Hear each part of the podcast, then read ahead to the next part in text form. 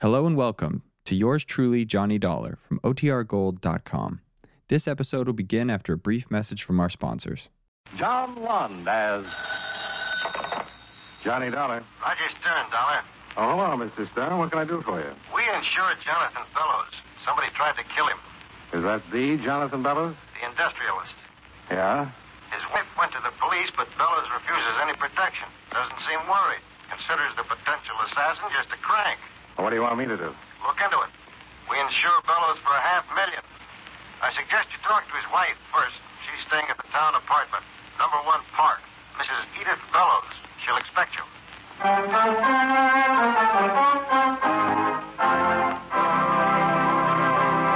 Right now, I'd like to take a few minutes of your time to pass on a thought which, incidentally, concerns time.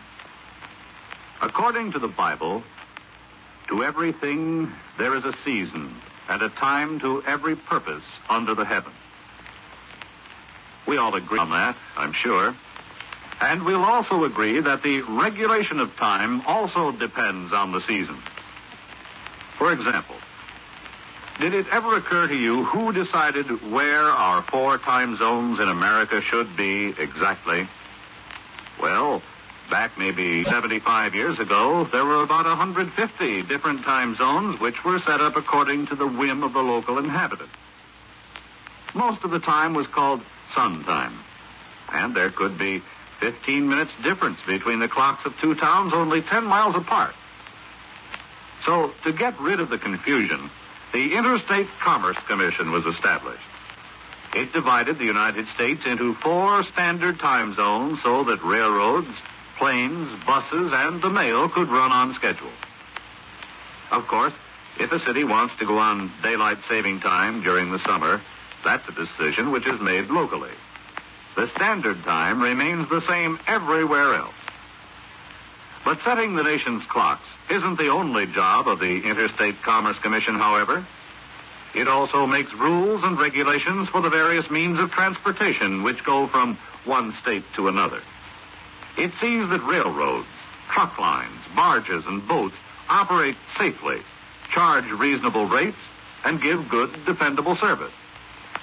It also protects trucks and bus drivers from working such long hours that they might fall asleep while they're driving. The Commission also demands that trains, engines, and machines have safety and stop devices. It is, in itself, a safety device to assure every one of us freedom from danger as we travel about our country.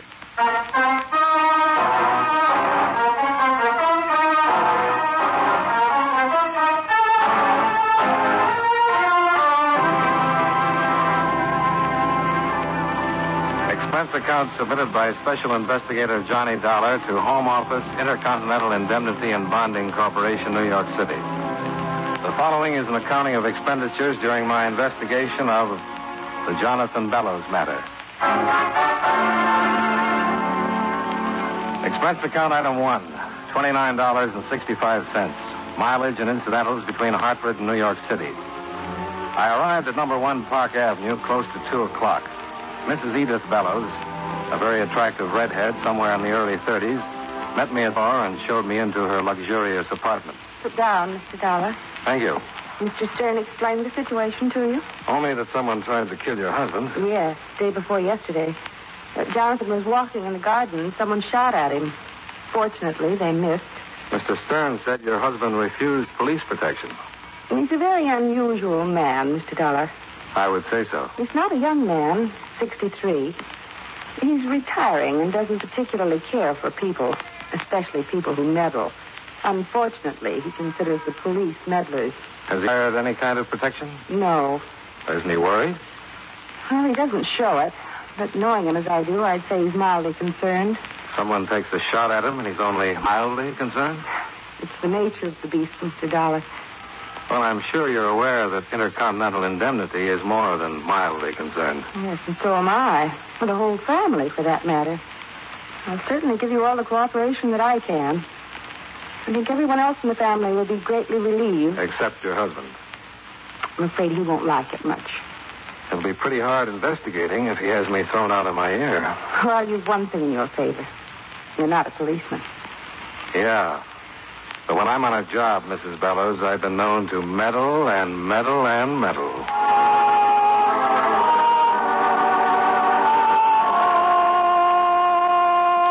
We talked some more about Jonathan Bellows. Mrs. Bellows had married him eight years before, taking her place as number three in his collection of wives. Her predecessors had retired to lives of leisure on their alimony. Bellows had one son, Ralph, by his first marriage, now 23 years old. Around 3 o'clock, we went downstairs and climbed into a bright new station wagon. An hour later, we were driving up a long circular driveway that led to the Bellows mansion. We parked and went in. Jonathan's probably in the library. Hi. Oh, hello. Mr. Dollar, this is Ralph Bellows. Oh, how do you do? How do you do? The insurance man. Yes. Everyone know about this? Well, everyone except, Your husband. yes. He's in the library with Professor Wilt. Gonna blow a fuse. Gonna be funny, huh? Well, in a way, yes. Uh, you might not get much of a laugh out of it. Uh huh. Ralph, that's not very considerate. Well, it's the truth, and you know it. The old man's gonna take off like a skyrocket. and I personally think it's very funny. I'm not being vindictive. I'm, I'm just being honest. Look, Mr. Dollar, I haven't anything against you. I, I don't even know you, but my father's a tough, bigoted, unreasonable old man, and I've had to put up with it all my life. Ralph, Well, it's the truth. 99% of the time, he gets his own way, but when he doesn't, he creates the most magnificent explosion you've ever seen. Gloatingly, I am proud to say that I have been responsible on several occasions for lighting the fuse. Do you own a gun? Oh, don't be ridiculous. I didn't take that shot at him. oh no, of course not. Ralph's just as concerned as the rest of us. Ralph, I think we'd better. Yes, yes, certainly. Uh, can you take it, Mr. Dollar? That's why I'm here. Then allow me to escort you to the library. Huh? You're spoiled, Ralph. Mm, rotten.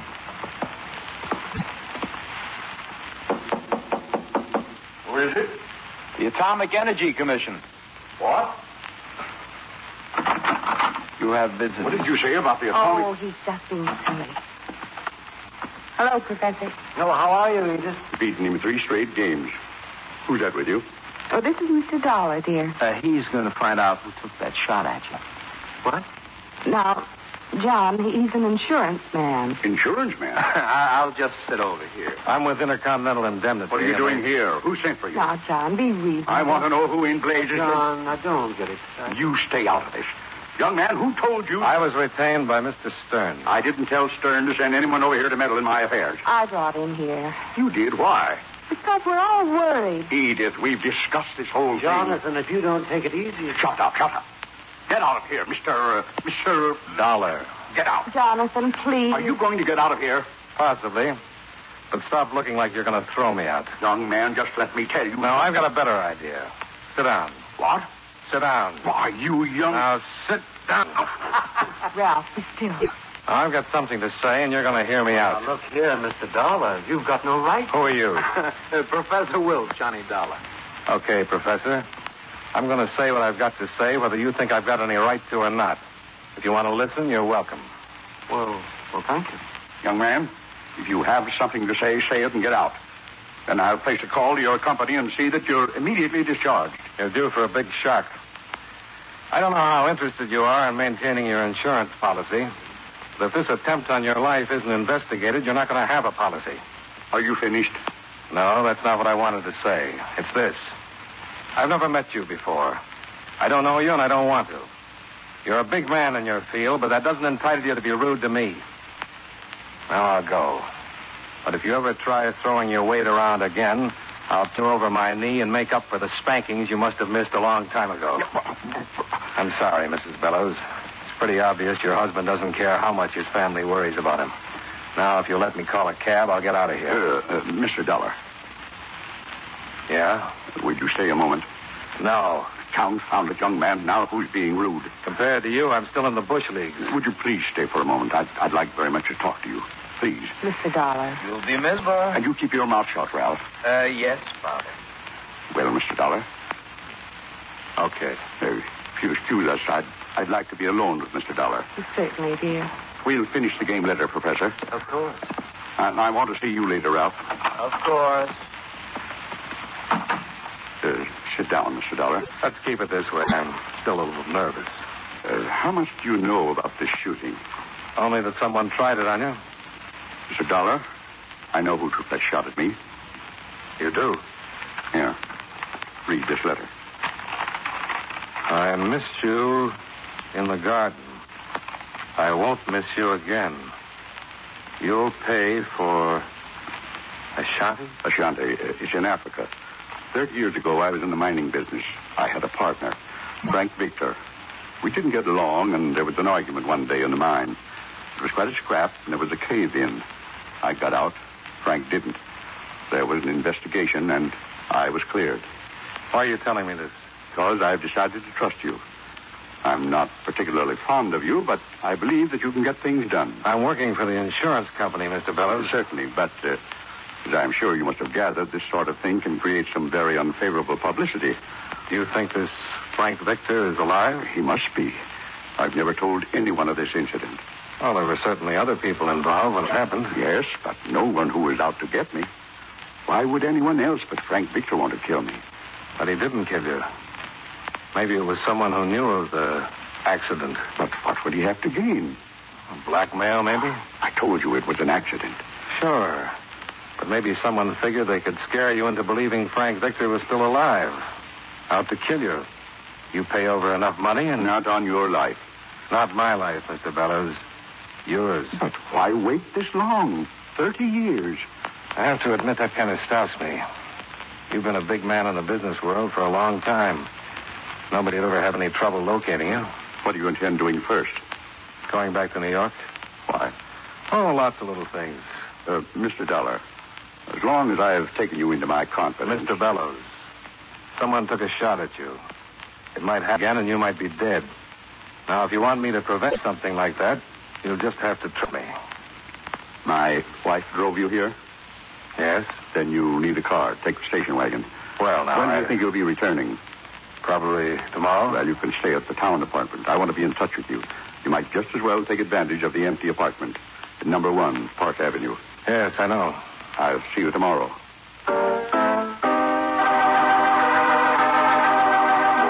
I left without saying goodbye to the rest of the family and drove the bright new station wagon back to town.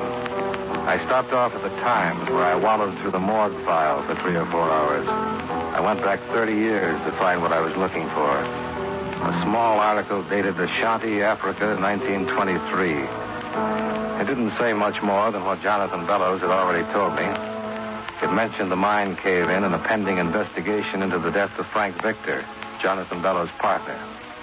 In an edition dated three weeks later, I found the account of the investigation and it verified Bellows' story about the verdict.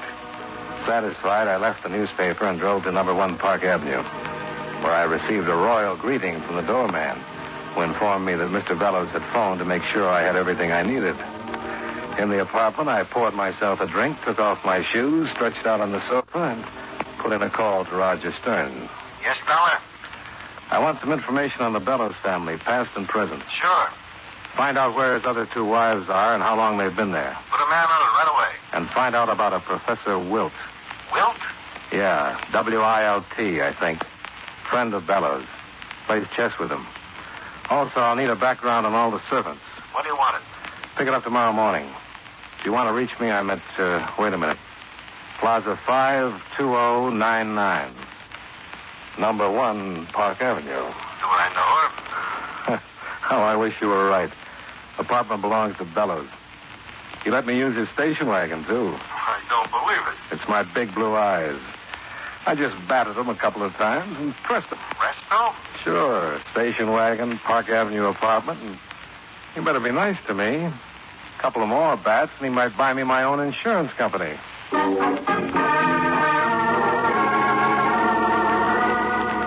Expense account item two, $7.50, dinner. After which I returned to the apartment and considered making a few calls that might relieve a lonely evening. I referred to my meager list of availables and was just about to try my luck when the phone rang. Johnny Dollar. Mr. Dollar? Yeah? This is Mr. Bellows. I'd like you to fix something up for me. I was just trying to do the same for myself. I'd like you to go to 955 East 108th Street and pick up a Yes, Mr. Dawes? pick up a package for me. Bring it right out. Sure. Is anything wrong? Mr. Bellows. Nothing's wrong, Mr. Dollar. Just pick up the package and bring it right out to me. Well, sure. 955 East 108th Street? Yes, it's a bar. Ask the bartender for the package. Bring it right out. Okay. Goodbye. Mr. Bellows, are you sure there isn't something. Mr. Bellows? Mr. Bellows? Huh.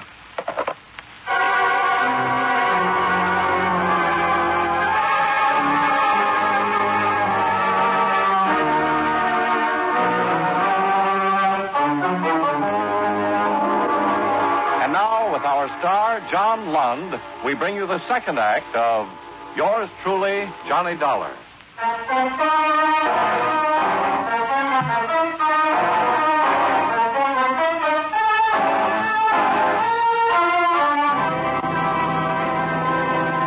I went downstairs, climbed into the station wagon, and wheeled it east to 108th Street, where I located number 955. It was a bar, the Blue Pheasant.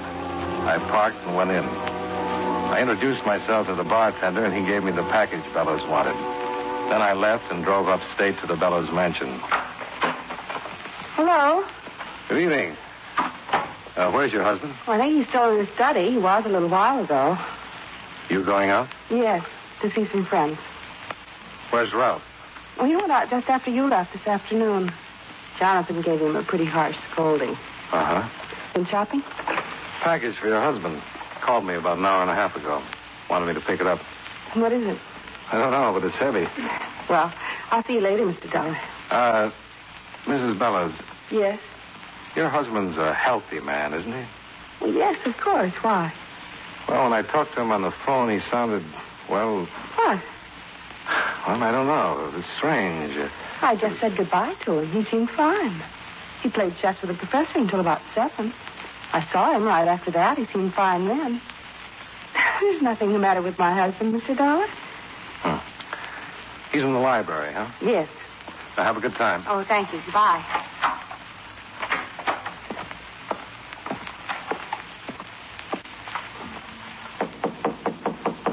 Yes? Good evening. Man, I thought you weren't coming back till tomorrow, Dollar. What? You said when you left you weren't coming back till tomorrow. But when I talked to you on the phone, Talked to me on the phone. yeah, when you asked me to pick up this package. Package?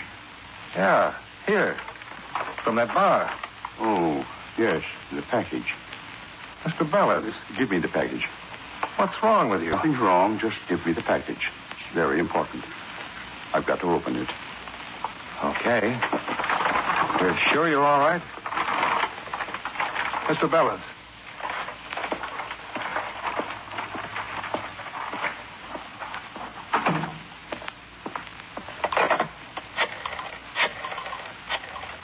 Well, no, Mr. Dollar. Oh, Ralph. Thought you'd gone out. Ah, just got in. I was just calling a company doctor. Doctor? I think there's something wrong with your father. What do you mean? He called me about an hour and a half ago. Told me to pick up a package. I just brought it in to him, and he acted like he never even phoned me. Well, maybe he didn't. Maybe someone else. But when he saw the package, he seemed to know all about it. It was odd. It was as though I suddenly wasn't even in the room. He took the package. It felt like the whole building was coming down around my ears. Ralph and I were thrown back against the wall. And by the time we got up, the library was a smoking black hole. Dad!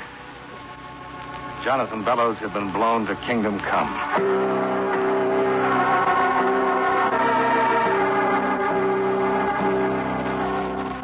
It was a bomb, all right.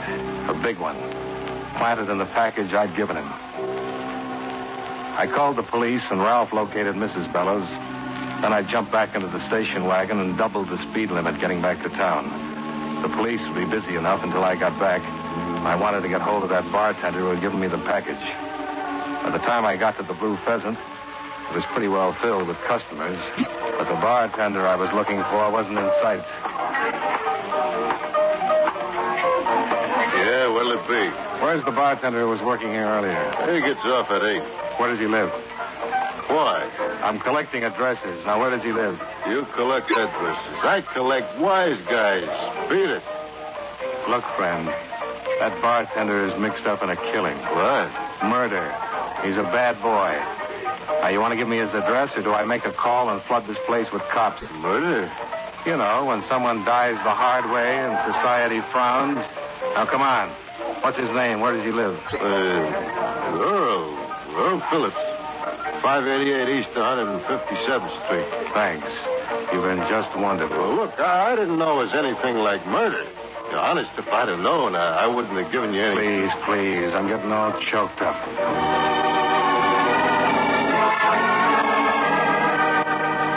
I drove across town to 157th Street and found 588 East, a big apartment house. Earl Phillips was registered in 405. I gave him a few minutes while I knocked my knuckles loose, then went and dug up the landlady to have her open the door. Oh, she was a dream. About four years older than Grant's tomb, with a gin disposition that would make a lost weekend seem like a Miami vacation. The type that should never have been dug up. Now, look, honey, I've got cleaning to do. Look, sweetheart, Sweetheart. uh, an expression of fondness. Now, look, Buster, don't give me no words longer than one syllable. Cop. You cops got badges. Here. Oh, Ah, don't look like a badge to me. These are my credentials. Oh, John. Johnny. Uh, I should have brought my glasses. Johnny Dollar, insurance investigator. Insurance. Now, let me explain, madam. I work with the police. I don't sell policies. I'm an investigator. I investigate things. Yeah, yeah. Well, suppose you tell me what you're investigating. Murder. Murder. Uh, Mr. Phillips? With the door open, we'll both know so much. Oh, okay.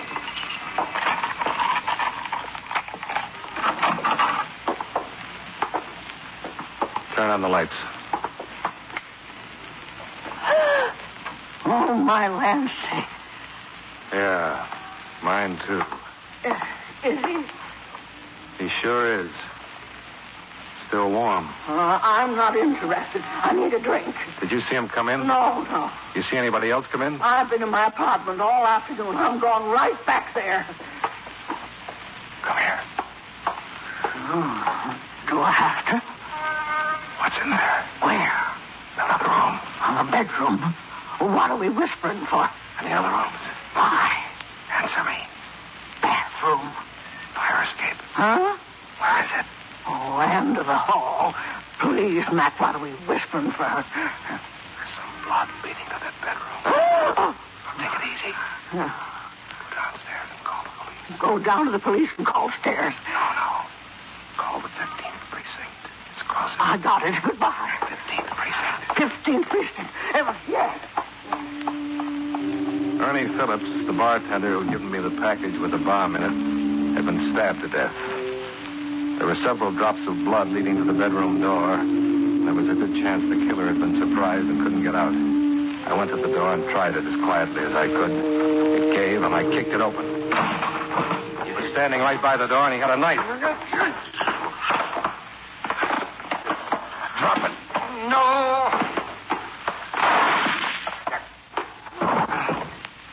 You should have listened to me, Professor. Bad? Yes. Landlady's after the police. You want to tell me about it? Sure. Help me sit up. All right. Hmm. Thank you. I suppose you wonder how Bellows called for that package with the bomb. It was his voice. It was Bellows. I've known him for a number of years. I was treating him for his nerves. You an MD? No. Years ago, I worked in a carny at the carnival. Card tricks, you know, magic, hypnosis. I, I finally managed to save enough and set myself up as a psychotherapist. It was arranged I meet Bellows at a party. I told him I could help him. Actually, I did help him. Simple hypnosis. Turned out to be a good setup. Paid me well and while I had him on. I, I learned a lot about his business and his, and his personal life, too. He told you about the Ashanti affair? Yes. We decided to make it look like blackmail. We? That's Edith, Mrs. Bellows. She would have gotten half of the estate and the other half to Ralph. And, and Mr. Dollar, uh, I think I'm dying. The police should be here any minute. Well, it was Edith's idea. I, I met her some time ago. She arranged the meeting with Jonathan. He was hypnotized when he called me? Yes. I left the bomb with Ernie. Uh, he was a bartender I've known for a long time. He didn't know anything about it, but he. He, he, he would have identified me as the one who gave him the package. And Bellows was hypnotized when I walked into the library with the package? No, post hypnotic suggestion. Told him when he was given the package, he was to take it immediately and open it. You can hypnotize a man, tell him to do something hours later when he's awake, and he'll do it? Yeah, he did it, didn't he? Yeah, he certainly did. Well, here they come. Oh, are they? How do you know? Sirens. Can't you hear 'em? What's that? I said sirens. That's how I knew the police were. Professor. Professor. Well, you wouldn't have liked the sound anyway.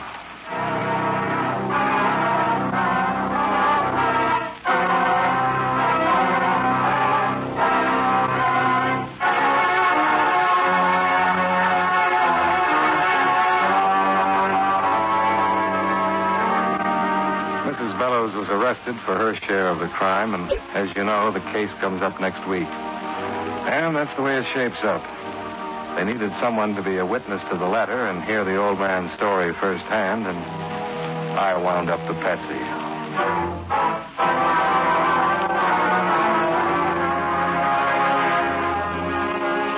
Expense account item three, $141.80 hotel and incidentals while I stayed in town tying up the ends for the law.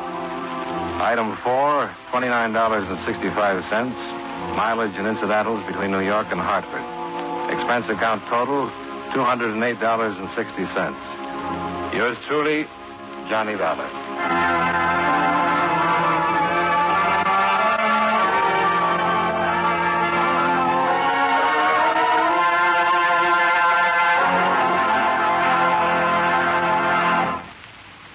You know, many great men have attained the highest office in our land, the presidency of the United States. Can you guess the name of this man? The son of a Baptist minister, he entered Union College at Schenectady, New York, at the age of 15. He was the fourth vice president to become president through the death of the chief executive. One of his first acts as president was the signing of the Civil Service Act. The territory of Alaska was organized during his administration, and Standard Time was adopted throughout the country. If you don't know his name by now, here are two more clues. While he was president, the American Federal Labor was organized, and the Brooklyn Bridge was completed. Who was he? Chester Allen Arthur.